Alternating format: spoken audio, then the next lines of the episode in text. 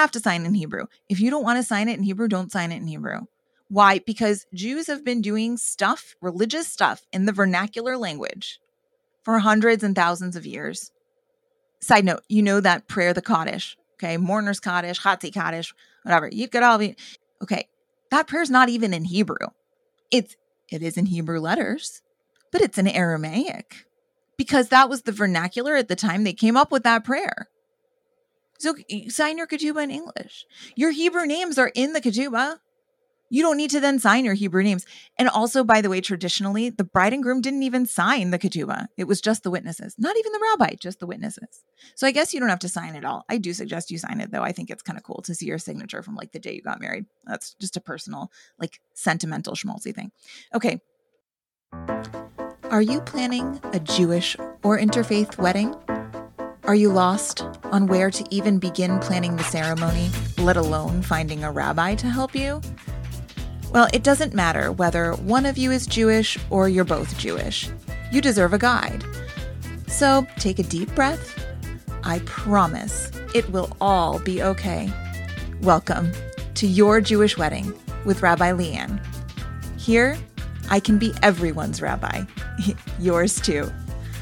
My guests and I will share everything we know to help make your Jewish or interfaith wedding full of tradition and perfectly yours.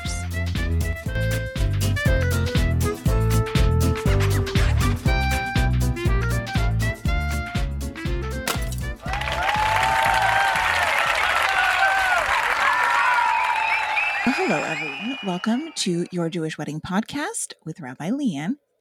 I am trying something new today. I was inspired by the one and only Estee from the Bridetender podcast to try to do a video. I don't know. My camera's not like great, but might be better just in terms of, you know, doing some post or something. So, anyway, I was telling Estee on the podcast recording that we did together. Big honor, by the way, the Bridetender podcast, big deal in the wedding industry, podcast space. So grateful that she let me crash her podcast and talk a little bit about Jewish weddings. You know, she's very smart because she uses Zoom to record these podcasts and it guarantees that her podcast is going to be under 40 minutes long. You know what podcast could benefit from that? The Your Jewish Wedding podcast with Rabbi Leanne. It is we get long winded here. And I was telling her, I thought to myself, you know, I talk to couples all the time we have a we call it the big phone call the first big meeting we have about their ceremony and it lasts an hour and a half. People are like it lasts an hour and that's a long phone call. Not for what we talk about. There's a lot of things people don't know. I love to talk about jewish wedding ceremonies all the customs and stuff and so i thought you know what? I'm just going to put all these long conversations that i wish i could have about each and every custom i'm going to put them on a podcast and I'll just have a whole episode about a chuppah. I'll have a whole episode about the ketubah and how to pick one and and all that stuff. And maybe it'll be 45 minutes and or an hour. And won't that be nice? Because I don't get that out. Friends, this is now the third episode about ketubahs. It probably will be an hour long. I'm not gonna sugarcoat it, you know, but like listen, that's what you're here for. Okay. So we're all winning. We're all winning. It's fine. So it occurred to me that I had spoken about ketubas and the history, right? It's important to know the history because I personally had been telling people incorrect things about ketubas based on the small amount of stuff that I thought I knew about the history and the contents and whatever. Fine. And now I'm actually realizing in the second episode about ketubas, which is ketubas for contemporary couples, I didn't even talk about the Lieberman clause. I'm just going to make sure that I put in show notes for this episode. The Lieberman clause, it's just a link. Listen, if you have a question, it's too late to go back now. The second Ketubah episode is already posted, but um, I will put a link uh, to a page that you guys can read about the Lieberman clause. Now, if you have a conservative rabbi, he or she will make sure that you talk about the Lieberman clause when you're talking about your ketubah. It is a very, very cool thing. Maybe I'll have a mini episode on it. If you have any questions, if you are conservative Jews or one of you is a conservative Jew or you somehow have a conservative rabbi, officiating your wedding and he or she is not available to answer this question, send me an email, okay? Your Jewish wedding podcast at gmail.com. I'll answer it. I'll probably answer it as part of the show if it's okay with you. And then we'll have ourselves another little mini episode. Who doesn't need more episodes of Your Jewish Wedding Podcast? Am I right? So, anyhow, so I realized though, in these conversations with couples, one of the biggest questions, the things that they just don't know anything about, because it's not part of a contemporary American wedding, because most American weddings aren't Jewish. Remember, there's not that many of us, as I keep saying. What is the ketubah ceremony? We have a ketubah. We've thought through all the things. Rabbi Leanne, you checked it. It's getting shipped to us. It's beautiful. We're so excited. We got a ketubah from Nava or from Rochelle or from Forevery Ketubahs or, you know, whatever celebrity ketubah artist by the way, Mazel Tov on that. Very excited for you. And now we have this thing. And you said you're going to bring the pens. And so we know we're going to sign it. But what is that ceremony? And why are you advising that we take 30 minutes to sign this ketubah? I am always asking couples, well, what time is your ketubah ceremony? I have learned that I need to make sure that they understand that there should be a designated spot for the ketubah signing. It doesn't have to be fancy. We'll talk about that in a second. And a designated time that the ketubah will be signed by every party. And that is something that their wedding planner or their venue or whoever is coordinating the events of that day should also be aware of. I know that it won't take half an hour to mm-hmm. sign your ketubah, okay? But I still do recommend blocking off that much time for the ceremony. First things first, when it comes to ketubahs, I do get nervous about their safety. So, after all we've talked about with your ketubah and how important it is and how special it is to you, and let's be honest, how expensive it is. I know that you're paying a lot for that ketubah, and you should. I get nervous about your ketubah's safety because it's a piece of paper. Sometimes it's a canvas. My one of my Michigan brides this past year had it on a canvas. That, yes, is more durable, and I was significantly less worried about that ketubah safety. It was a little tricky to find a pen, though. Now, one of the ketubah artists actually sent me a message about what pen she recommends for those canvas ketubahs. Obviously, she knows her stuff. So if anybody has a question about that, drop me a line, send me an email, okay? And I will tell you what she said but you have put a lot of time, effort, love into this ketubah.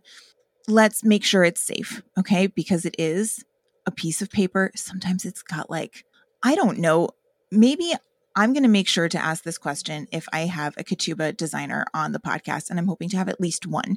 So if you are a ketubah designer and you're listening to this and you want to come chat with me and answer some of my more technical questions about the process of actually creating the ketubah, please send me an email your Jewish wedding podcast at gmail.com. We'll talk about it.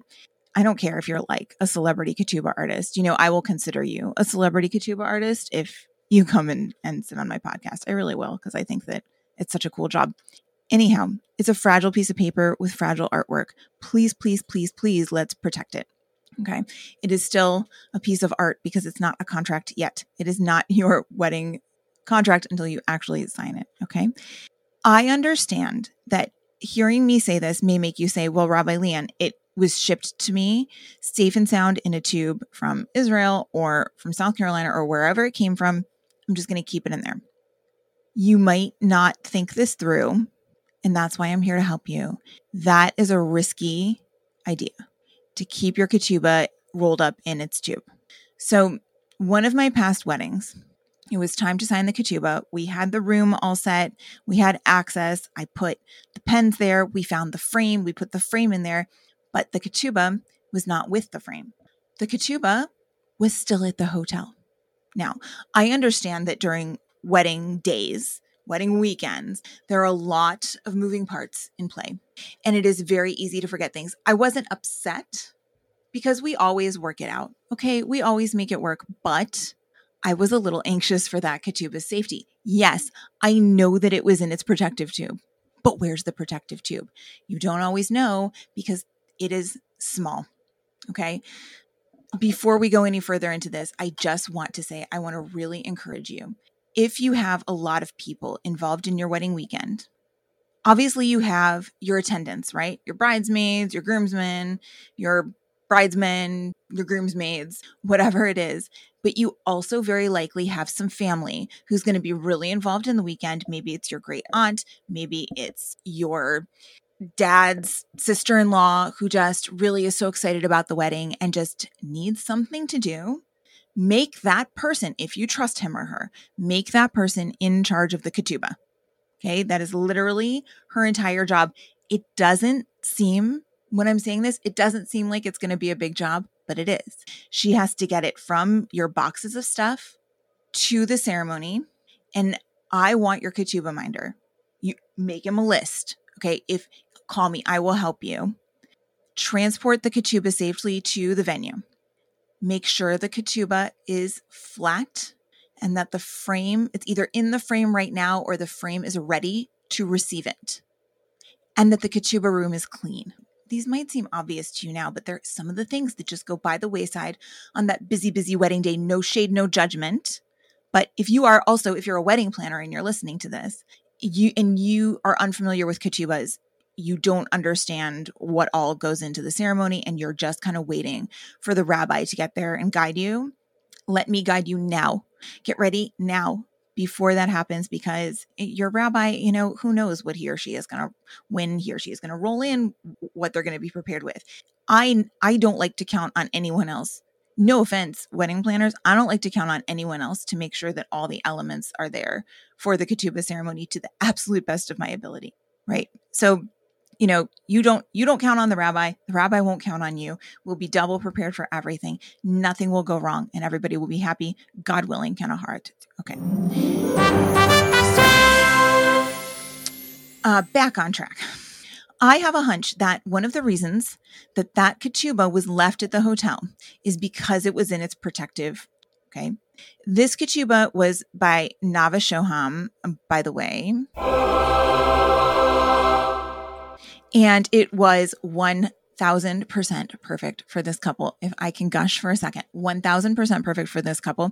Their whole color scheme was based around um, the colors in a peacock's fan, the, the feathers. And the theme of the ketubah uh, went along with those colors, but also there were birds. I think there were maybe herons on it, which this couple loved zoos and they got married in the National Aviary. And he actually proposed to her in the wetlands room and I think there were actual herons there. I I was so stunned by how beautiful and perfect this ketubah was. Well done, everyone. Uh, this ketubah was amazing. And as you can imagine, the couple paid a lot of money for it. It was worth a lot of money. It cost way too much to risk losing it because it was rolled up in its cardboard tube and it could roll under the bed. It could get picked up as trash by housekeeping, Halila, God forbid, that it, that should never happen to any of you. So the other issue with the tube, besides being too small and easily lost, is that it was protected, yes, uh, but it's only protected until somebody tried to take it out of the tube. Okay. And tried to unroll it. And I say try to unroll it because, okay, you remember those posters that when we were in junior high and high school, you would go to like Walmart or Target and you'd get the poster of I don't know Dawson's Creek or whatever. I'm old. What did you what did you have posters of on your bedroom walls? And do you remember getting these posters from you know Target or Walmart or Menards or wherever you get home? You get all excited to hang it up on your wall, and you pull it out of that plastic wrapping, and that thing is still rolled up. Like you never took the wrapping off. So you're like, okay, I, I'm really excited to hang this up. I'm going to just roll it the other way or somehow make it flat. Okay, so you were either trying to, what did you do? You were either trying to re roll it the opposite way. Okay, so you flip it over and try and roll, roll it, you know, against the original roll so that it would then, by the laws of mathematics and physics in your junior high mind, it would stay unrolled. Um, but, you know, I don't know about you guys, but I don't have very delicate hands. I always ended up squeezing it too hard and recreate so then it's it is a little flatter not perfectly flat by the way never was was 100% but it also now had these like creases from where i was like trying to like roll it the opposite way and it like crunched it you know? So or you try to do like the wiggle roll thing so that it didn't have the creases right? So you just do like hand like side to side whatever. Um but then the movement of the poster right it would cause this tear in the poster now, if you're talking about your Power Rangers poster or if you, your periodic table of elements, I know some of you are nerdy enough to have that periodic table of elements poster from your junior high uh, bedroom, and more power to you because you're probably a scientist or a doctor now. And so, you know, thank you for your service. But it's all well and good for your periodic table of elements poster in your bedroom. It is not okay, in my opinion, for someone to be trying to flatten out your ketubah the day of your ceremony or like 10 minutes before you're supposed to sign it, it will cause someone to be sort of panicked, rushed. You know, you need to try to flatten this ketubah from its safe little shipping tube when you are calm, cool, and collected. Okay. On your wedding day or on the wedding day, if you're a bridesmaid or sister of the bride or the brother in law of the best man or whoever you are, you're sweating. You aren't washing your hands all the time, right? You're, again, you're rushed. Don't risk it. Don't risk trying to flatten out that ketubah on the day of your wedding. And don't risk losing it by having it in its compact little tube. God forbid.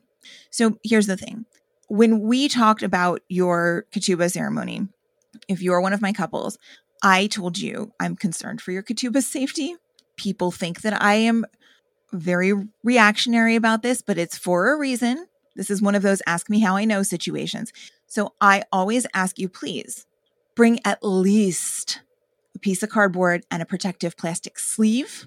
But guys, please bring the frame. If, if it's at all possible for you to bring the ketubah's frame, listen, even if you have a destination wedding, okay, or or you're you live in New York City, but your parents live in Columbus, Ohio, you're coming back to Columbus for the wedding, get a frame for home and get a frame for Columbus. They're not all that expensive, and your ketubah is way too expensive to risk it. Okay. You can always figure out the shipping or the exchange or whatever later. Okay. When you have some moments in the time between when your ketubah arrives at your home and when you need, when your crazy making pre wedding time starts, Okay. When you're in your living room and you're calm, you're not rushing anywhere, lay out the frame, take the back off, take your time. Don't bust any of those metal prongs. Okay. Unroll your ketubah. Now I want you to unroll your ketubah. Make sure you wash your hands first. I'm not trying to sound like a kindergarten teacher. I'm not trying to sound pedantic here. Okay. But it's things people don't think about. Ask me how I know. Wash your hands, dry your hands, Okay, wave them around in the air. Now, gently take your ketubah out of its cardboard tube. You can use the tube if you're confident that it's not like dirty to roll the ketubah in the opposite way. Okay, the ketubah is rigid, or the, I'm sorry, the, the shipping tube is rigid.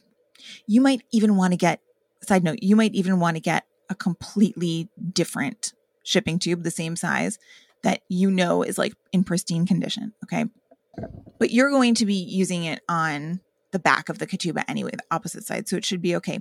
Use your tube to roll it the opposite way. Okay. So take it out. It's all curled up. Gently flip it over. Put the tube at the end of the ketubah and start rolling it the opposite way. If you aren't confident about whatever surface you're going to flip your ketubah over on, so like even if it's on your table, maybe put like a clean sheet down or a clean towel we're not taking any risks. Another choice that you can do if you are nervous about trying to re-roll it the opposite way because you're worried about getting it dirty with your hands or you know it, it tearing god forbid or anything like that unroll it get some books or something heavy okay um i don't know you guys can think about heavy stuff maybe like whatever it needs to be something clean if you're not again, if you're not completely confident about the books that you're going to use, maybe you have an old dictionary being completely clean, put it in a pillowcase. Okay. Now weigh down the ends of your ketubah, leave it there for a few days. and it will be flat. It will be crease free. Okay. Obviously, if you have a cat, your cat's mission in life, if it's anything like one of my cats, will be to destroy that ketubah. God forbid. To, eh, they'll try and spill water on it or put their little paw prints on it, which you might think are cute when they're on your car windshield, but it is not cute when it's on your ketubah. So if you are leaving it out on your table somewhere and you do have a cat or little kids around that you need to worry about schmutzing up the ketubah, put a protective, like just get a bed sheet or something, put something over top of it, maybe even some plastic. How many minutes have I been talking about your ketubah safety? A lot of minutes. Okay. Once I'm very serious about it. Once it's flat, put your ketubah inside of its frame. Now, some of you may think, I don't know if any of you are as superstitious as I am. I'm pretty superstitious. I don't like talking about things as if they will definitely happen successfully before they've happened. None of that. I don't think that putting your ketubah in this frame falls under that category. Listen, if you're very superstitious, maybe get a different frame or like a cheap frame that you're not going to use. So it's not as if you've already signed it or it's not tempting fate or whatever. Why am I telling you to put it in the frame? Number one, the frame usually will have some kind of UV protective whatever on it. And obviously, it'll be protected while it's inside of whatever frame, barring some freak accident. God forbid. The real thing about the ketubah being in the frame, though, is number one, it makes sure that it's super flat for when you need to sign it. But number two, it's big now. Now it's big. No, even if you got a tiny ketubah, like the smallest ketubahs I've seen are like 11 by 14 or something, you're going to put it in a frame. It's, it's bigger and more ostentatious than it was in that little tube that God forbid somebody might think is trash. You have a ketubah in any kind of frame, nobody's going to accidentally throw it out. It can't roll under the bed. None of that. Okay it, it's going to be a lot harder for you to forget that ketubah, leave it in New York City while you go to Columbus, Ohio, and it will be protected. Okay. Now, this is the thing that people think I'm very overreactive on, but I really, I mean it. Okay. Move your ketubah as little as possible. I don't want it to ride around in anyone's car for longer than one trip. I don't want it to go from the hotel to the venue and then back to the hotel and then back to the venue. None of that. I don't even want it to go from Columbus, Ohio to your parents' house in Cincinnati so they can ship it to you. Leave it with somebody who lives in Columbus, Ohio. If there's somebody you trust in Columbus, Ohio, just have it shipped to him or her. Maybe this is your ketubah minder, and that person will be able to do this whole thing that I just prepped you for without you having to worry about it. Personally, I would have to trust that person a whole lot. I can only think of two people that I would trust enough to do that for me. So the other the last reason that I do recommend having it in a frame is that you will be able to display it if you want to. A lot of people don't think about this, but I don't think I have ever had a couple who did not display the ketubah at either the ceremony, which is traditional, or at the reception afterwards. Actually, this ketubah that I talked about, the one that got left behind at the hotel, but we got it back in time for it to be displayed at the reception.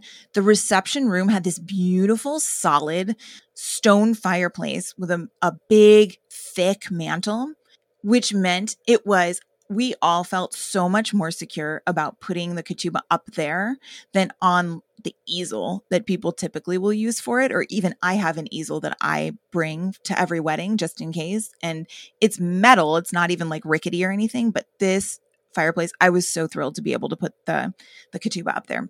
So the that couple chose to display it at the reception because there was a chance of rain.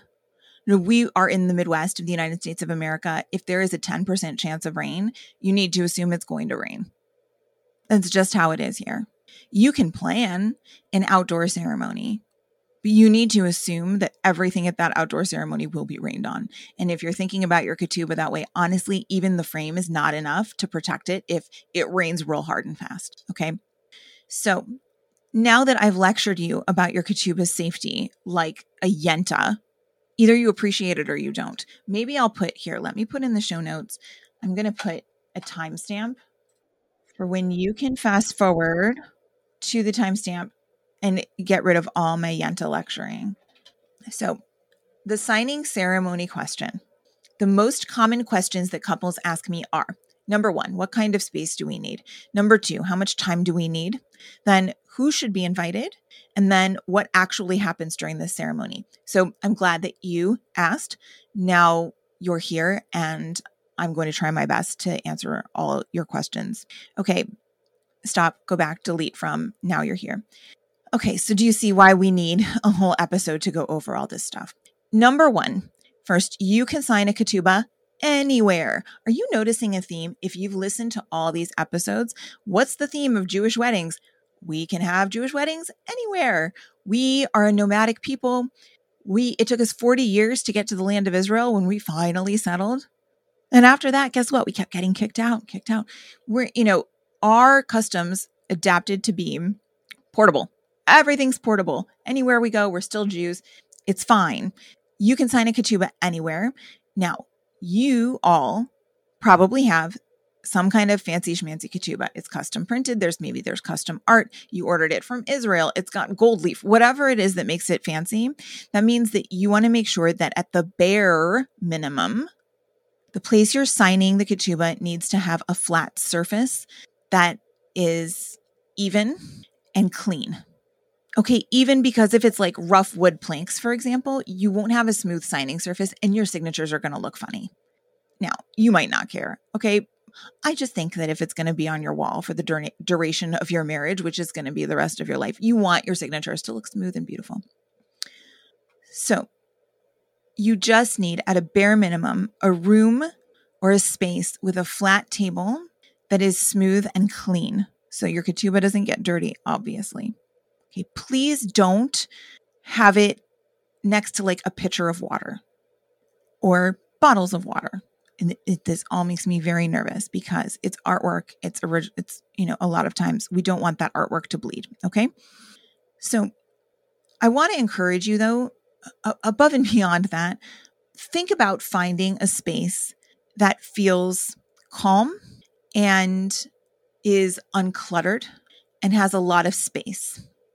The ketubah signing ceremony is one of those moments in every Jewish wedding that almost without fail, there's at least one person that has an emotional moment when that ketubah is signed. It could be like absolutely joyful, but it could also be like verklempt, like they're very they're tearing up over this. It's a very emotional thing.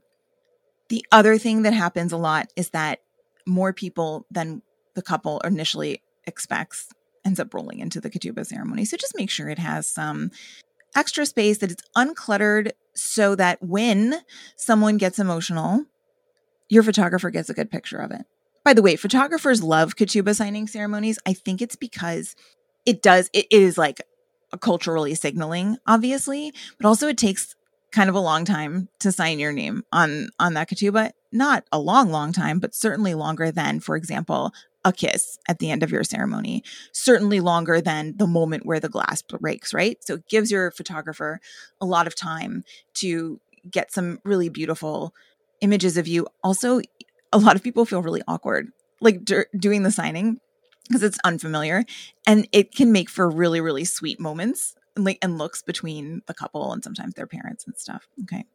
So you do not need a beautiful space in order to feel this like emotion or in order to like really nurture it, but your photographer will thank you if you have a nice space that's not too cluttered or whatever. Okay. So go on my blog. If you want an example of this, go on my blog, yourohiorabbi.com or ourfavoriterabbi.com. Go to the Mazel Tov section and look for the post about doctors Rachel and Josh G. I will link it in the show notes. But it's easy to find.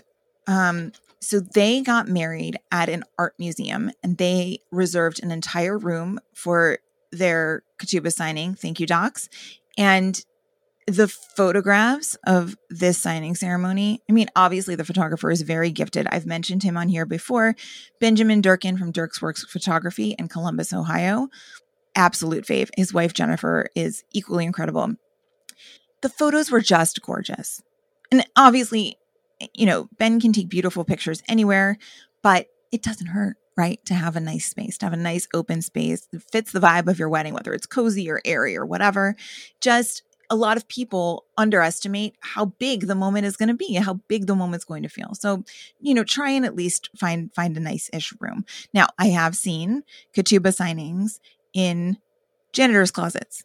Okay, when that was the case before the signing happened, and actually the signing at this wedding was an afterthought. It was just something they were going to try and fit, fit in around the ceremony, which that was their choice and it's fine, but uh, it did make things a little chaotic. So, anyway, the ketubah ended up in the janitor's closet, and I just made sure that I pretended to be the photographer and looked at it from the photographer's viewpoint. I, I brooms out of the way. I snagged a couple of the bridesmaids' bouquets and I put them on either side of sort of the space where the ketubah was going to be. It ended up looking fine you know, no stress. Another question couples have about this particular part is do we need to be together when we sign the ketubah? The answer is, might surprise you, the answer is no. I have had couples who did not want to make a big deal out of the ketubah signing. And so they just stopped by when they could. They stopped by at different times or when like their mother dragged them and said, like, you actually have to do this. Uh, but whatever it was, they, they just knew where the ketubah Obviously, that makes me nervous for reasons of safety for the ketubah. Like I said, I don't like for it to be moved around or taken in and out of a frame, but anyway, that's not common. Some people do that. It's not common. I have had other couples who wanted to sign the ketubah before the ceremony and weren't going to just leave it up to like whenever we remember, but they didn't want to see each other before the ceremony. Now, I've talked about this a lot of times, but we have first looks are such an American thing. They're actually a Jewish thing too. We're going to do that in a separate episode, but the first look, my goodness, there's like five first looks at weddings now. There's like your first look with your bridesmaids, and then with your dad, and then with your husband, and then now you're gonna have a first look at the reception room, and then you're gonna have a first look at your bouquet, and on and on and on. There are some couples still in the world who are like, yeah, we're not doing that first look thing. We are going to go the old school traditional route, traditional American route of the groom sees the bride walking the fir- for the first time when she walks down the aisle, or you see one another the first time when you are arriving at the chuppah. Okay. I respect it. So it's fine. We made it work. We what we did is we just built a little bit of extra time into that schedule for them to come in at separate times and sign that ketubah. So instead of 30 minutes, we made it 40 minutes they still had a room. The ketubah stayed in that room. It did not move. Okay. The couple each individually came to the ketubah. They brought their parents, they brought their attendants. It was still beautiful and emotional. And it was actually kind of nice because the bride and her mother had a very special relationship and like very, very close. And she brought her mom with her, and her mom was just kvelling and there to support her and her bridesmaids were as well. It offered me a little bit of an opportunity to talk with people on a different level also about what was going on. So we'll talk about that in a little bit. So, and also for this couple, I forgot to mention the the ketubah was so cool. It was very edgy and um, black and gold and cool. And the the groom's dad is an artist, so he did the artwork for the ketubah. And so then when when the groom brought dad in for the ketubah signing, it was like a very emotional moment for dad too. And I want to pause here and and let you know that if you are planning an interfaith ceremony or, or one of you is Jewish, one of you is not, the person who does the artwork for that ketubah does not have to be Jewish. I think I talked about this actually in the last episode, so my apologies if I did. But it is a wonderful opportunity actually for you to involve people in your family and make them part of the actual Jewish part of your wedding ceremony.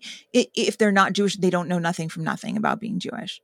I can think of at least three couples that I've done weddings for recently that had original artwork by a friend or by a family member or or by themselves for their ketubah artwork. Okay, so it, that just makes it all the more emotional, and I think that actually that would make you want to protect it even more, maybe. So long answer short, no, you don't need to be together for the signing. I do happen to think that it's a little sweeter and a little more fun and a little bit more utilitarian for the purposes of just the flow of the wedding day if you do it together. Okay. And I'll I'll make sure to mention that a little later too. Um, I don't really care what time your ketubah ceremony is. I get to weddings like two hours early. I it it doesn't matter.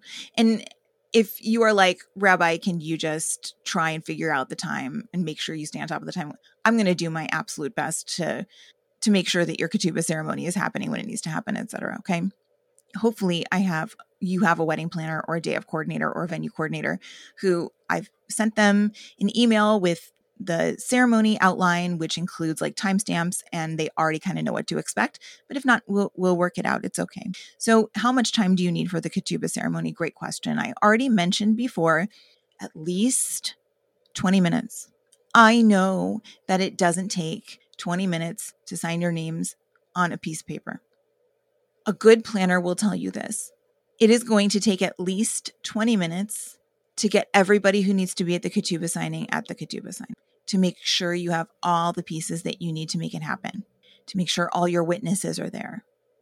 I have seen photographers trying to get groups of people together for photographs. Y'all, it is herding cats maybe not even cats if if they've already been drinking it's more like herding turtles okay? Everybody's just sort of enjoying themselves and enjoying the day and when you need to make sure that there are more than two people in one place at once on a wedding day it takes a lot of effort and it can take more time than you would ever ever anticipate okay?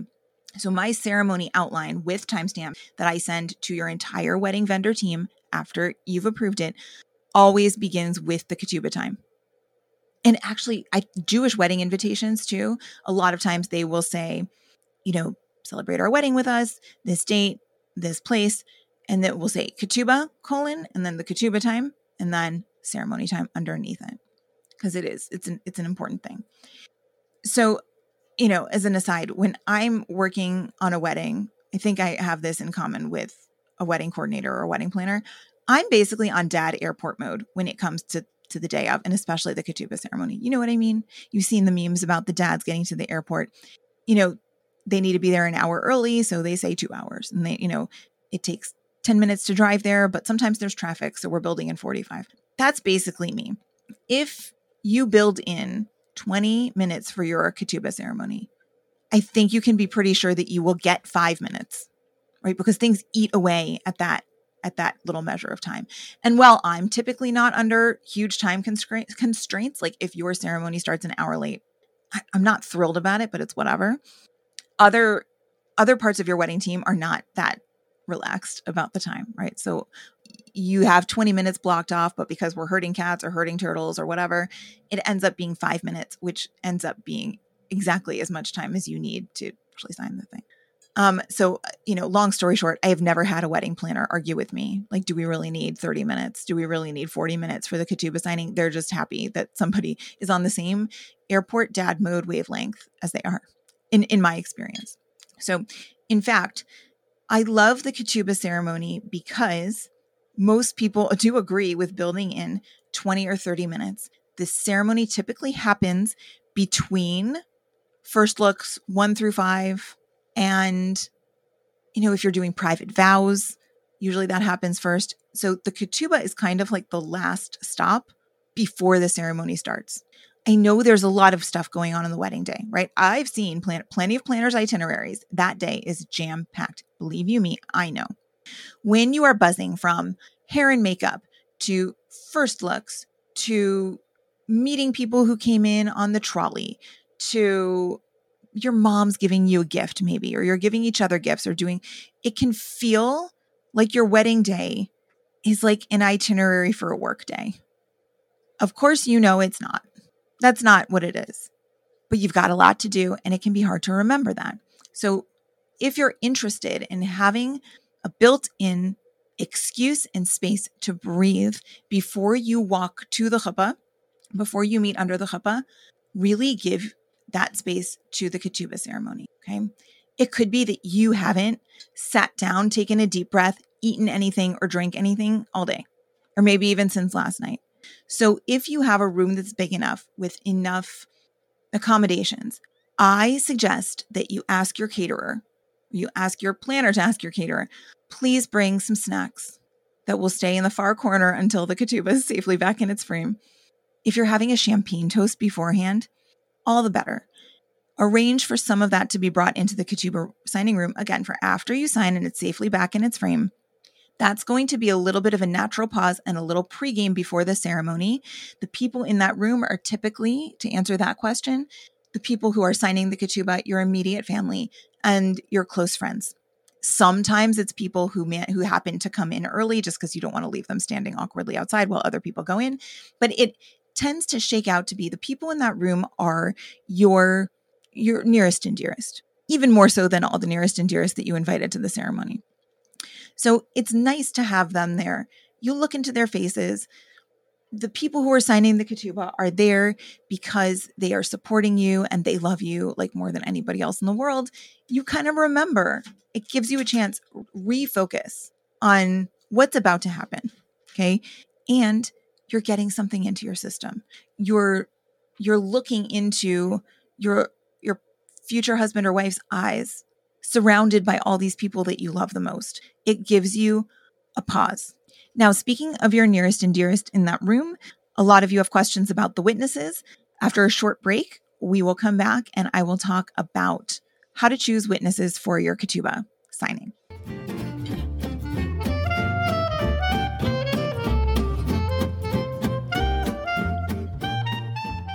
Okay, welcome back. So, some people seem to know that there's some kind of requirements for ketubah witnesses.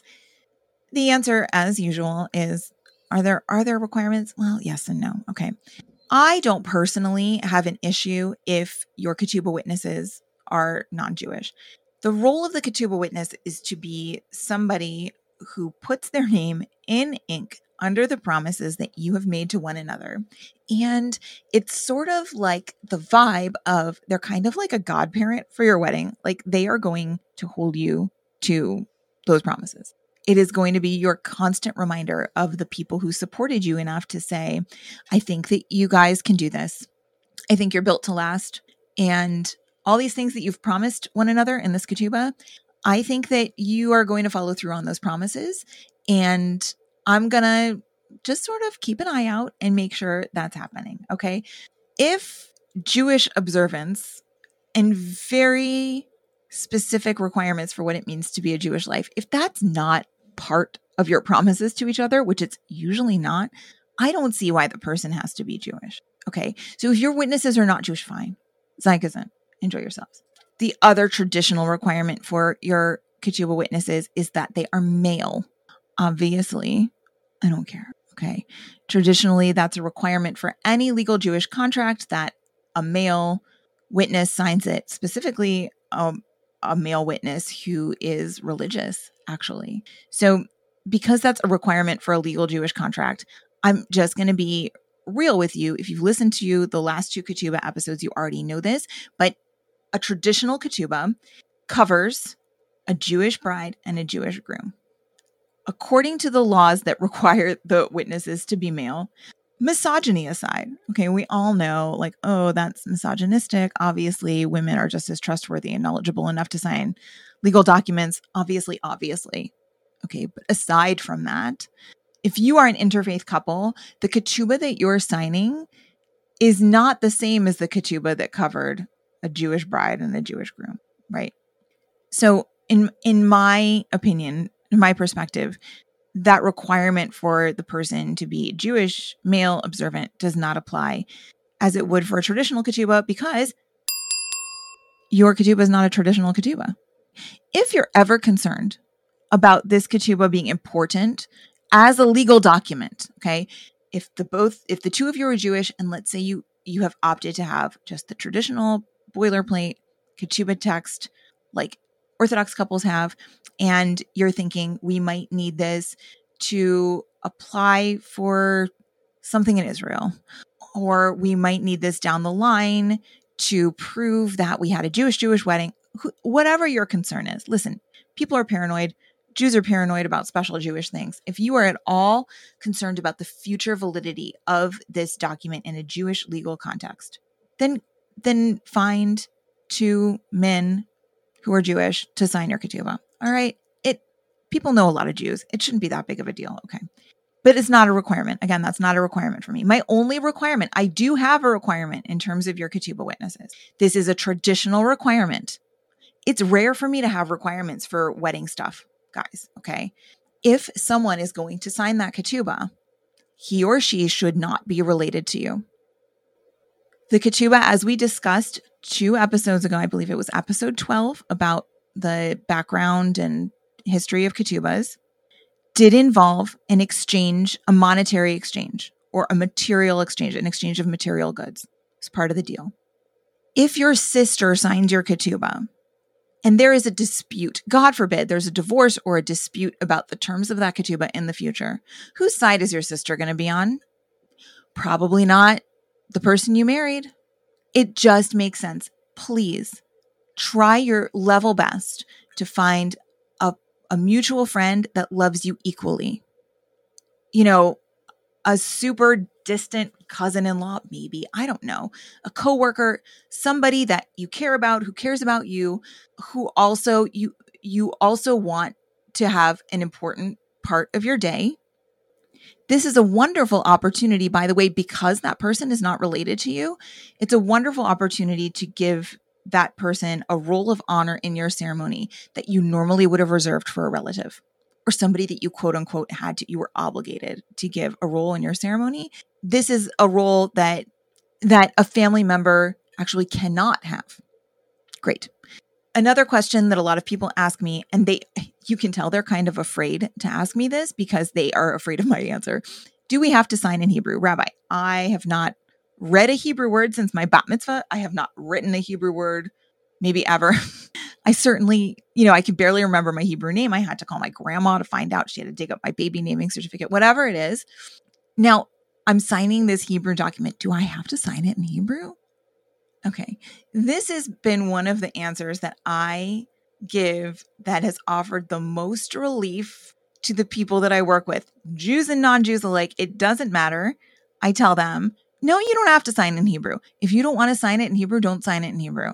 Why? Because Jews have been doing stuff, religious stuff, in the vernacular language for hundreds and thousands of years. Side note, you know that prayer, the Kaddish, okay? Mourner's Kaddish, Chatzi Kaddish, whatever. All be, okay.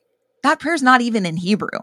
It's it is in Hebrew letters, but it's in Aramaic because that was the vernacular at the time they came up with that prayer. So sign your ketubah in English. Your Hebrew names are in the ketubah. You don't need to then sign your Hebrew names. And also, by the way, traditionally, the bride and groom didn't even sign the ketubah. It was just the witnesses, not even the rabbi, just the witnesses. So I guess you don't have to sign it all. I do suggest you sign it, though. I think it's kind of cool to see your signature from like the day you got married. That's just a personal, like sentimental schmaltzy thing. Okay you know, I just want to say this. I understand that a lot of this stuff, you know, it might not feel right. You know, I say that my, my promise to you is that your wedding ceremony will be authentic, vibrant, and inclusive. And authentic is a loaded word. Okay. Authentic to a lot of people can mean the way that things are done, the, or the right way to do things. So that's why it's one of the reasons that this podcast is actually so important to me to help people understand that, you know, number one, there is not one right way to do things, which we say in every single episode, but also that there are many different ways of doing things that come from old traditions. So authentic. There are many, many ways of doing things and those ways are for good reasons. Those ways are for reasons you can connect to. Just because there's common American Jewish knowledge about quote unquote the way things are done does not mean that that is accurate. Okay, so please hear this with an open heart and open ears. Okay, what's commonplace in our lives is what becomes holy. The things that you understand on a deep level, right? So the language you speak, the language you dream in, that is the language that you will experience the most important parts of your life in. The experience itself is holy. The fact that you're making these promises to one another, the fact that you're doing it through this ancient document, the fact that you have two people, minimum two people in your life who care enough, who love you equally to sign this and back you up on this commitment that you're making. That's holy. Whether or not they can copy some Hebrew letters that your rabbi brought on a sheet, that's not holy. I mean, it's kind of cool. It's impressive. And by the way, I have like a template ready to go that if you or your guests even think you might want to sign your names in Hebrew, I will bring it in super large font, the Hebrew. I will bring a separate sheet for everyone. They can practice on the back, they can practice underneath it. I encourage you to sign in Hebrew if that is something that feels important to you. But the key is that it feels important to you. If it gives you stress, if it gives you anxiety, I don't want you to do it. Now, I got married after my first year of rabbinical school. I wanted things done a certain way. I wanted, I, I actually hand wrote my own ketubah. I wanted it done right. And my poor husband, like he had spent over a year learning in Israel. He could read and write in Hebrew. He could sign his name in Hebrew. He had signed his name on like the water bill in Hebrew. You know, like he he could do it. It was not a big deal. You know, we both were proficient in that area, okay? He went to sign his name. He signed it wrong, guys. He messed up. I can't even remember now. I remember how it felt because I was standing next to him watching him sign it. I remember how it felt when he did make a mistake, but now, you know, it's been 19 years. I, I don't remember what the mistake was. I remember being grateful that I had done the I had done the artwork and the whole thing for the ketubah so that I knew how to go back and fix it. That's that was my number one most overwhelming thought. Okay. So even if somebody has lived in Israel, signed their name to documents upon documents, and was really proficient writing in Hebrew script, even if it if that person's getting married on that day, he or she might not be in a state. Their hand might be shaking. Whatever it is, it's a big day. Okay. Don't worry about it don't worry about it. I I don't want you to have the feeling not that I regret it for myself because it was a pretty funny memory honestly. Um I don't want you to look back on your ketubah ceremony necessarily and recall the feeling of anxiety or shaking or worrying you're going to do it wrong. Okay. Just ask yourself, talk about it as a couple, talk about it with your rabbi or whoever is officiating your wedding. If you're at all concerned, just make a decision. If it's bringing you any stress, just make a decision to sign it in your vernacular language. Okay? That's okay. Your name, as I said, is already printed in the ketubah up above. Nobody's going to be stressed that they can't read your signature perfectly or whatever it is. Okay? So now look, this episode is already my glory, is already almost an hour long. This is what happens on this podcast. You're if you're here on episode 14, you you know what you got into. Okay. Um, no apologies we're going to take another short break. And when we come back, we're going to talk about the actual ceremony for the ketubah signing. What happens now that we've talked about making sure your ketubah is safe, making sure you have witnesses, making sure you have the room? What actually happens in that ceremony when we get back? Okay, welcome back. What happens in the ketubah signing ceremony? Obviously, the ketubah gets signed. Okay. There are more options but the bare minimum is you just got to sign the thing, honestly. We can make it more of a thing.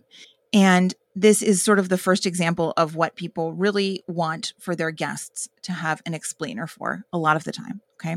We will talk about all this. If if you plan your wedding ceremony with me, we will go through all your choices and some things to fill that space if that's something you're concerned about. If you feel awkward about signing your name in silence, it's something a lot of people don't think about, but it always happens and it's awkward. And the room feels very quiet, like a library.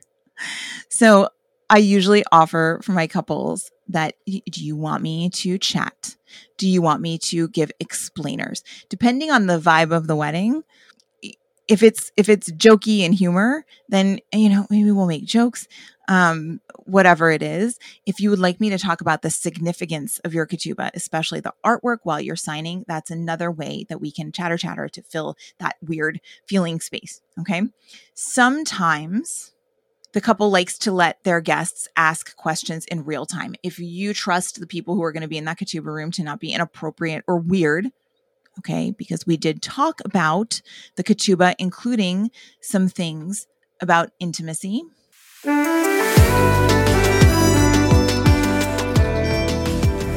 if you feel confident that nobody's going to make a crass joke or ask a crass question, then you can give your guests free range to ask me anything. Okay. And I will answer to the best of my ability there. If I don't know, I'll say I don't know. Okay. So, another option for this is beyond the explainers and beyond uh, letting your guests ask questions. Uh, the, I almost always offer is I do the explainer. The ketubah talks about real life obligations. As you know, if you've listened to the last two ketubah episodes, the, the two of you are making to one another, and they are, you know, things like we're going to support one another and and we're going to make sure that we have fun together and that we you know give to charity or that we always have a dog or that we never go to bed angry or whatever that is. They're very like real life examples. So again once again if you trust the people who are going to be in that room i can offer to ask them to contribute suggestions for things that you promise one another real life things. If that room is full of couples whose romances and life stories you admire as a couple and you trust them to have some wisdom for you, whether it's like funny wisdom or, or actual wisdom, you know, like make sure that the coffee's the perfect temperature when he wakes up, or, you know, make sure that she always has extra fluffy socks in the drawer, whatever it is sometimes it can be funny, like, you know, happy wife, happy life. And especially if people have been drinking a little bit, sometimes it can be more like cliched. Make sure you both give 100%. It's not 50 50. You know, you've heard all these things. If you trust your family members to sort of, or the people in that room to, to give the feedback that will feel good to you, then that's something we can do. I imagined that more of my couples would opt for this than the ones that do. It, family, listen, families are complicated things can be weird at weddings. I 1000% recognize that. Ask me how I know, you know. Um, so you don't have to do anything like that either. The other option is I could just read through the ketubah while you're signing it, or your officiant can. Just while you're signing it, there's that, you know, pin drop library silence that happens in a lot of ketubah signing ceremonies. Sometimes people's guests are like really chatty and they are just chit chatting and it's almost like, you know, nothing, nothing all that big of a deal is going on. But if you do have that pin drop silence, which is more common than not, uh, you could just have somebody read through the contents of the ketubah. Now, I'm not suggesting that somebody bends over your shoulder while you're signing it and reads it from the ketubah. First of all, you know I'm concerned about what? I'm concerned about the safety of that ketubah. The more people who are breathing on that ketubah, the more nervous I am. So bring, if you want to do this option, bring a copy of the text of your ketubah printed out in large font. The more we talk about readings and stuff at weddings, I am going to say this a cajillion times in large font and maybe even laminated. I'm just going to say it. I know I sound like a PTO mom. Okay. Maybe even laminated. I don't want anyone to be reading anything off of their phone. I say this with the full knowledge that photographers hate it when you or anybody is reading anything important from the screen of your phone. You all know what the screen of that phone emits. You know because you know you're not supposed to be looking at it before bed, don't you? I just started tangent time, I just started on this little personal journey of really trying hard to stop looking at my phone like an hour before bed. It's not easy. Okay, but we all know it's the blue light. The blue light is what messes up our sleep cycles. It's what makes our sleep not as deep as it should be. It's what makes us cranky the next day. And it's what makes your face ugly when the photographer is trying to take a picture of you reading something important.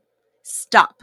Don't do it if you are reading anything during your wedding ceremony, don't read it off your phone. Okay. That was a little me. That was a little rant. Back on track. Whoever is reading your ketubah text should not be reading off of a phone. Now, some of you have seen ketubah ceremonies and pictures of a ketubah ceremony, ketubah signings, where there is a thing with the handkerchief do you know what I'm talking about? It's actually the same thing as the thing with the handkerchief that they do when they're dancing and getting lifted on the chairs at the wedding reception. Each each member of the couple is holding one little corner of the same handkerchief. You're holding it up in the air together. What is that? You've come to the right place to ask. This is related to Kinyan. The last episode, episode or two episodes ago, episode 12, we talked about Kinyan, which is the idea that by signing the ketubah, you all are acquiring the privilege to be in a new kind of relationship with one another. That's what you're signing for. Okay. But the ketubah is pre written. Possibly, we've heard of this happening plenty of times. I'm not going to name any names, but kind of a famous family. This has been like an issue that has come to light where someone says, Oh, here's something. I just need you to sign it. Just sign this. Just it's don't worry about what's in it, just sign it. Of all things, God forbid, we do not want that to happen with your ketubah. And there's this idea that it's kind of easy for that to happen. Side note, there's another custom of leaving one letter out of your ketubah. And if you get your ketubah from ketubah.com, they specifically ask this question in your little form that you fill out that goes into their database. Do you want the ketubah to be left incomplete? Why? Because it is a tradition to have the rabbi or your witness complete the ketubah on the spot to prove that it was not signed at a different time or place that it says it was. So interesting. If you guys are like fascinated by legal minded stuff at all, you will find this so cool. I have had a couple of my couples participate in that particular custom. But anyway, we want to make sure that the people who are signing the ketubah really understand that w- what they're about to sign, what's in it. Okay. So, in order, so I found this explanation for kinyan and what the handkerchief thing is online. I will put a link to it in the show notes. The explanation from the link I posted in the show notes is this In order to seal all of the stipulated obligations and to assure that the document is not asmachta, which means based on speculation, we're just assuming what's in it, right? We don't want that, right? We want to make sure that the people signing it actually read it. The rabbis in Jewish law required the legal formality of kinyan, the act of acquisition, which we talked about, because the bride cannot take possession of all the property. Oh, interesting. The groom affirms it by a symbolic act called kinyan sudar. Okay. Thus, at the wedding, the rabbi or one of the witnesses gives a handkerchief on behalf of the bride to the groom. When the groom picks up that handkerchief, that indicates that he physically is present and fully accepts and understands the terms in that ketubah. So then, if the ketubah is not finished, that's when they finish the word vikanina inside that traditional ketubah, meaning we have completed the act of acquisition of kinyan. The symbolic act of passing this item must be seen clearly by the witnesses so, this act of passing the handkerchief or whatever the object is has to be seen by the witnesses so that they know when they sign the ketubah that everybody agreed to everything, whatever. If the ketubah is calligraphed by a scribe or printed in advance, they just leave out one letter, like I said, of that of that one word, so that the ketubah is technically not completed before this little ritual is made. If this custom is overlooked, it does not alter the ketubah's validity, so long as the witnesses in fact witness the transfer of the handkerchief or the object. Okay, so it's interesting, interesting custom, and I like to encourage couples to do this in in a slightly different way. Forget about the whole interface between the the witnesses and and and whatever it is.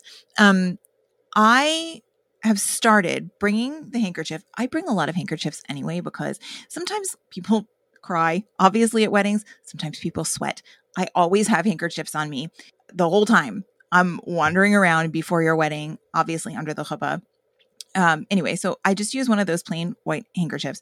Now, if you are really invested in this particular ritual, you can bring your own. If there's like an heirloom handkerchief, by all means, please. However, it's kind of tricky because it shouldn't really belong to either one of the parties, right? So that's why I bring my own handkerchiefs. It's nothing special. It's just a white handkerchief. It's whatever.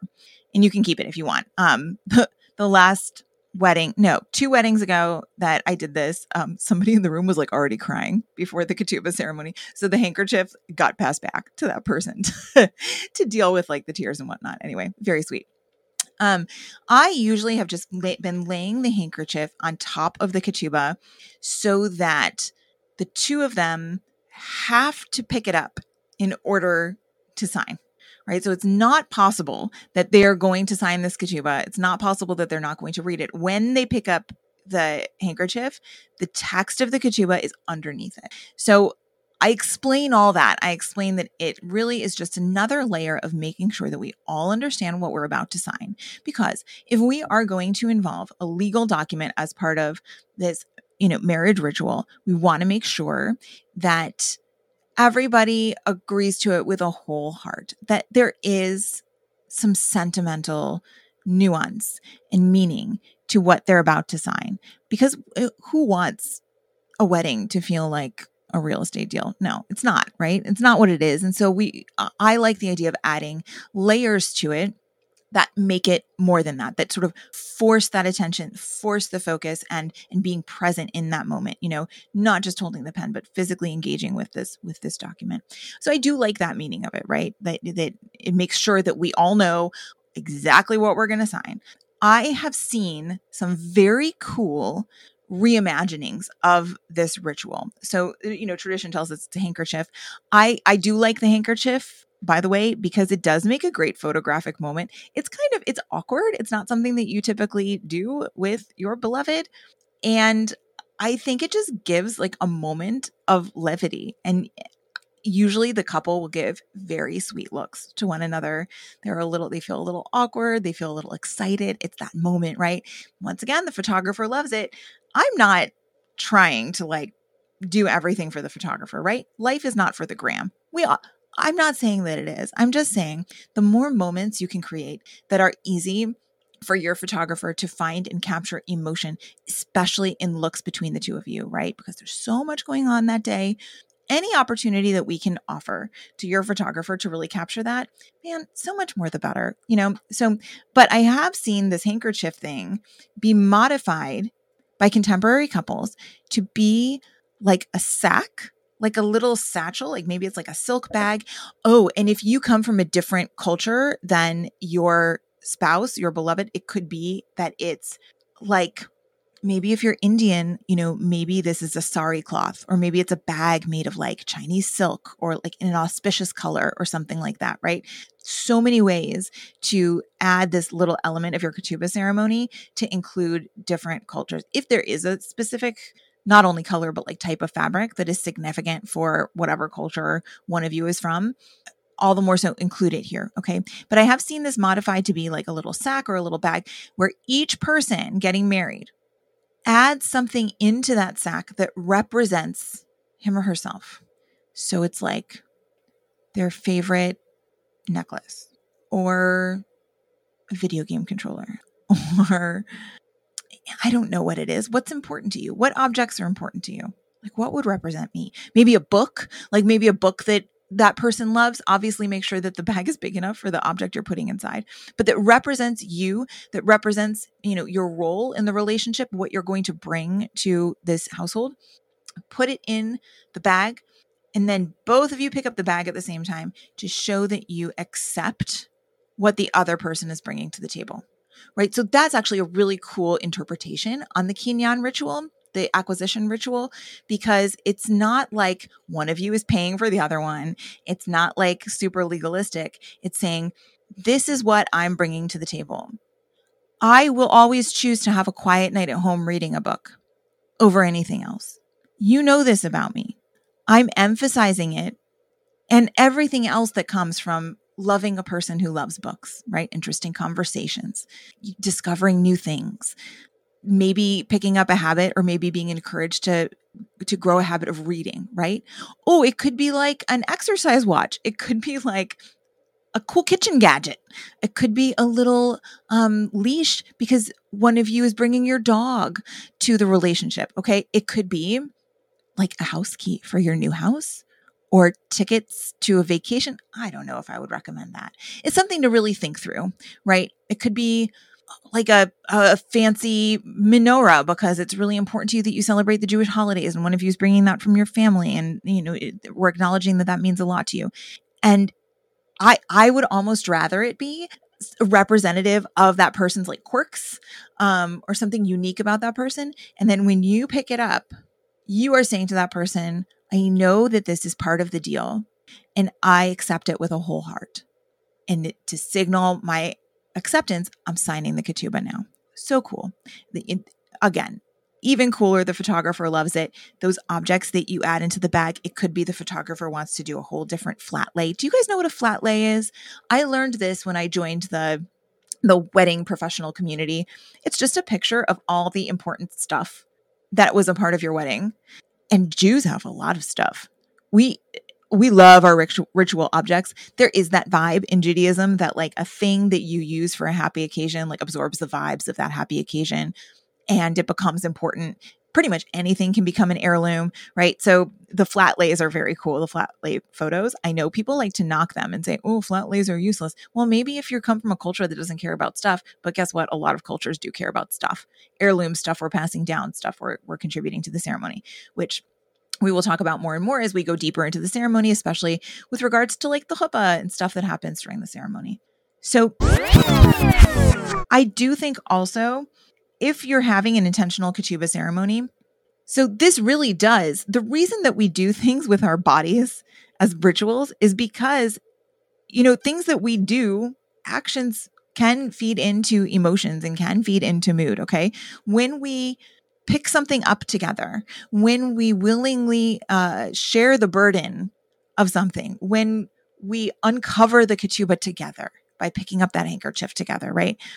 It does signal a transfer of mood and intention, right? It feels significant. If you are people who love symbolic stuff, consider doing this like little kinyan moment, this picking up the handkerchief, this transfer. I have been sort of piloting the whole handkerchief thing in the last few weddings I did. Nobody really argues with me. People don't seem upset or unsettled by it. And, and in fact, they really like it. I am asking every single couple, is this something you're interested in doing? Once again, the purpose of our phone call is so that things that might have sounded weird to you yesterday, now you understand them a little better. Now you can, even if you don't make a decision on that first call, very few couples make all their their decisions, you know, during that first call. Um, that you at least have the information to think about it and and and to ask more questions even right because that's what being jewish is all about you ask more questions right otherwise you're not participating so uh yeah so just think about it, right? This is why I like the ketubah ceremony as a whole. It does offer that little solemn transition between makeup, pictures, shenanigans, drinking, you know, and the seriousness of what you're about to walk into. When you two stand under the chuppah together, it is like the universe holding its breath, and you are at the center of the universe. Obviously, the next episode, we're going to talk about the origins of the chuppah. The one after that, we're going to talk about making your chuppah your own. You will hear about all the significance of it. But before you get there, really, I encourage you to be, if this speaks to you, to please be intentional with your ketubah ceremony. You know, make it a thing. Think about what you want your final moments that sounds like that sounds like like a jail sentence doesn't it? Think about what you want those last few moments before the two of you stand up in front of everybody and make that commitment before you stand under the chuppah that jewish symbol of the chuppah. What do you want those moments to be like? And what do you want to to fill them? You don't want it to be people poking around on their phones. You don't want it to be people standing awkwardly around you know you want it to be something that lets you move into that space without it being like in just another time slot on the itinerary. And so I know it can, it might sound a little ironic because it literally is a time slot on the itinerary and in most of the weddings that I officiate, but the, that it does, it serves a purpose and it gives you that space. So even though you don't need 30 minutes to sign a ketubah, give yourself 30 minutes for that experience. Okay. This is something serious that the two of you are doing. You're getting married. I don't need to lecture you on how serious that is, right? You're planning a wedding, for goodness sakes. Okay. A few last questions.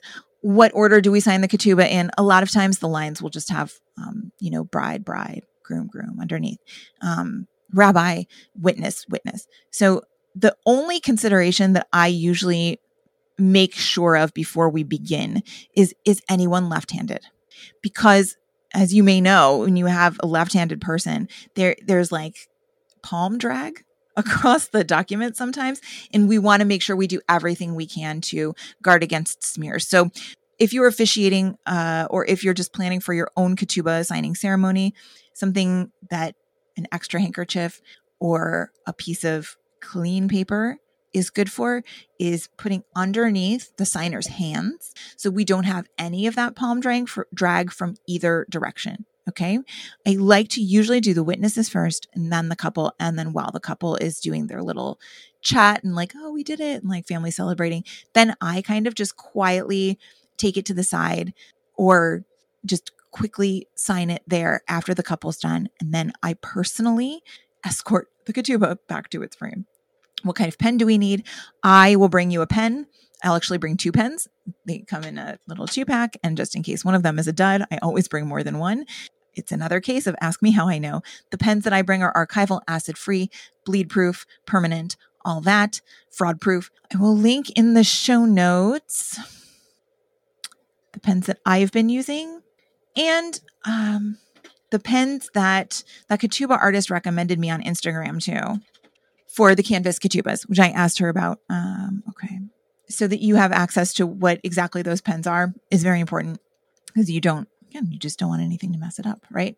So, what happens after the ceremony? So, you signed it, your officiant or whoever is in charge of the, cer- uh, the photographer is taking her pictures somebody has made sure your ketubah minder or your rabbi or whoever has gotten that ketubah back safe and sound into its frame, perhaps even to its next destination, which could be display next to the chuppah or at the reception.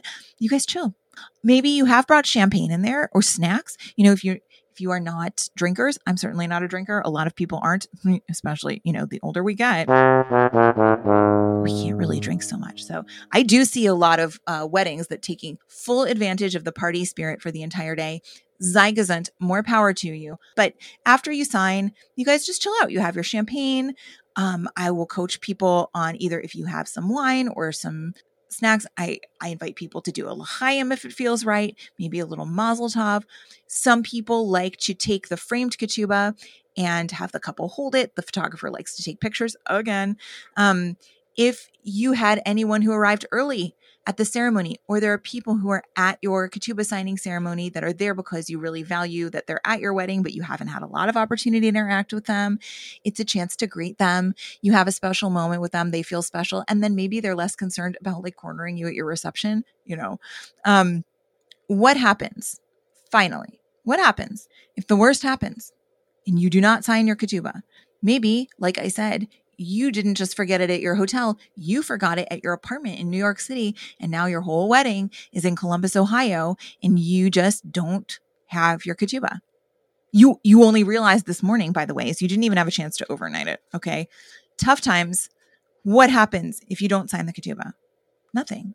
Like nothing, nothing, nothing bad happens. It's okay. Like I, I understand like that sounds terrible, right? Especially because, and you're like, then why did we go through all this trouble if it's not important? You guys know why it's important to have a ketubah and to have it signed and whatever. We've gone through that for like three hours now. Okay. The ketubah, however, is just one factor that makes your Jewish wedding quote unquote legit. Okay. Yes, it's an important traditional symbol. Yes, I still want you to have that ketubah signed and it's okay. All right. You can sign it later. Most of you who are not basing any of your activities or decisions on whether or not you've signed the ketubah. This will just be a funny story. Oh my gosh, can you believe we left the ketubah in the apartment in New York City? And actually, fun fact, our ketubah was signed 12 days after our actual wedding. Fine. You guys can work out what to do exactly if you've forgotten it, if you're freaking out, if mom's freaking out, whatever. And I will be there to in person, or hopefully your rabbi will be there in person, or whoever's officiating will have listened to this podcast and will be ready to say, It's okay. Everything's fine. You know, at the wedding that they left the ketubah in the hotel, the time for signing the ketubah, the time for the ceremony came and went. The ketubah was nowhere to be found. There was a little bit of rushing around. But when the bridesmaids realized that it was back at the hotel and they weren't going to be able to get it to the venue, the ceremony venue in time for the chuppah time to start. I was there to say, it's okay. No big deal. We will figure it out. There are so many worse things, God forbid, that could happen on your wedding date. This is, it's okay. You know, eventually they did get the ketubah back from the hotel. It was after the chuppah time. And the couple had a beautiful sweetheart table already set for them. They were going to sit there all through dinner. And we just cleared it off a little bit and signed the ketubah there. It's okay. It's absolutely fine. So, the most important thing is to, no matter what happens, remember that today is a snapshot in time. Everything that happens today will be a memory tomorrow. If something goes awry with your ketubah, God forbid, despite our best efforts, despite listening to this podcast, and I'm here to tell you, terrible things happen to ketubah sometimes. It's okay. It can be replaced, it can be re signed, and God willing, the worst thing that will come of that is that you guys will have a memory of being stressed in the moment, but ultimately realizing that everything is fine and you are still married and you still love one another and you're still building a beautiful home together and making a beautiful impact on the world, it's okay. We'll figure out the ketubah thing, all right? If you don't have the ketubah, like if you realize that it got left in your apartment in New York City and you're just in the room, hey, remember, you still have snacks and champagne, which is another reason I recommend lining that up, okay? It still is that moment when you can connect with one another, you can connect with those guests, you can prepare to walk to the chuppah together. Oh, do you hear that? The construction outside of my house has started. That is my signal to wrap it up. So let's do that. Remember, there are a lot of details I shared in here about your ketubah ceremony.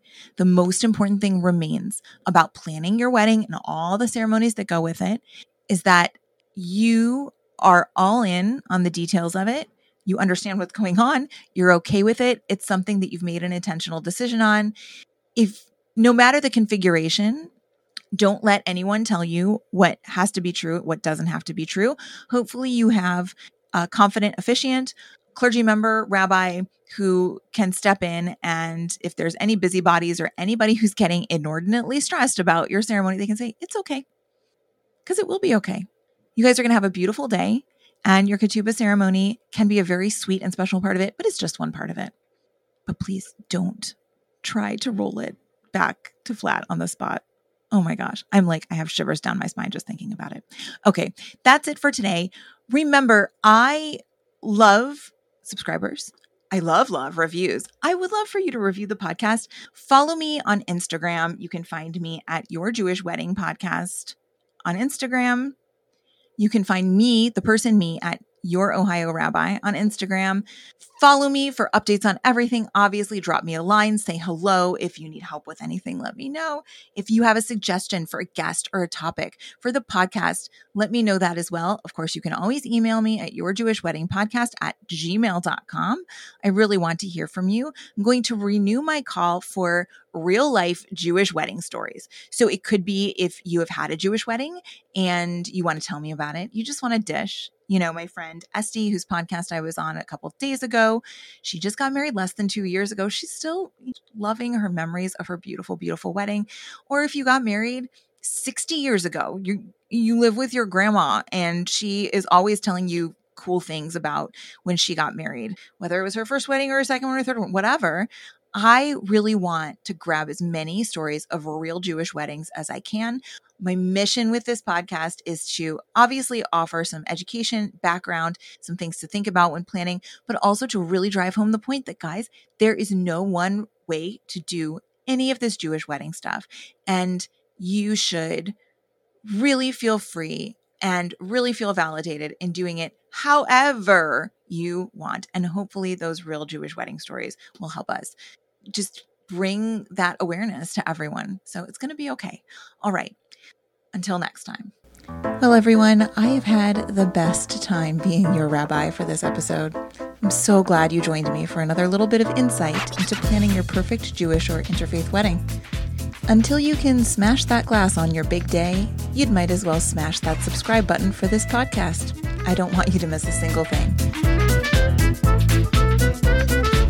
Remember, you can always find me, Rabbi Leanne, on Instagram at at your Ohio Rabbi, all one word, for even more tips, tricks, recommendations, and wisdom on Jewish weddings. If you want to work with me on your wedding, you'll find all the info you need at yourohiorabbi.com. Until next time, remember, you deserve the perfect wedding for you. Don't settle for anything less.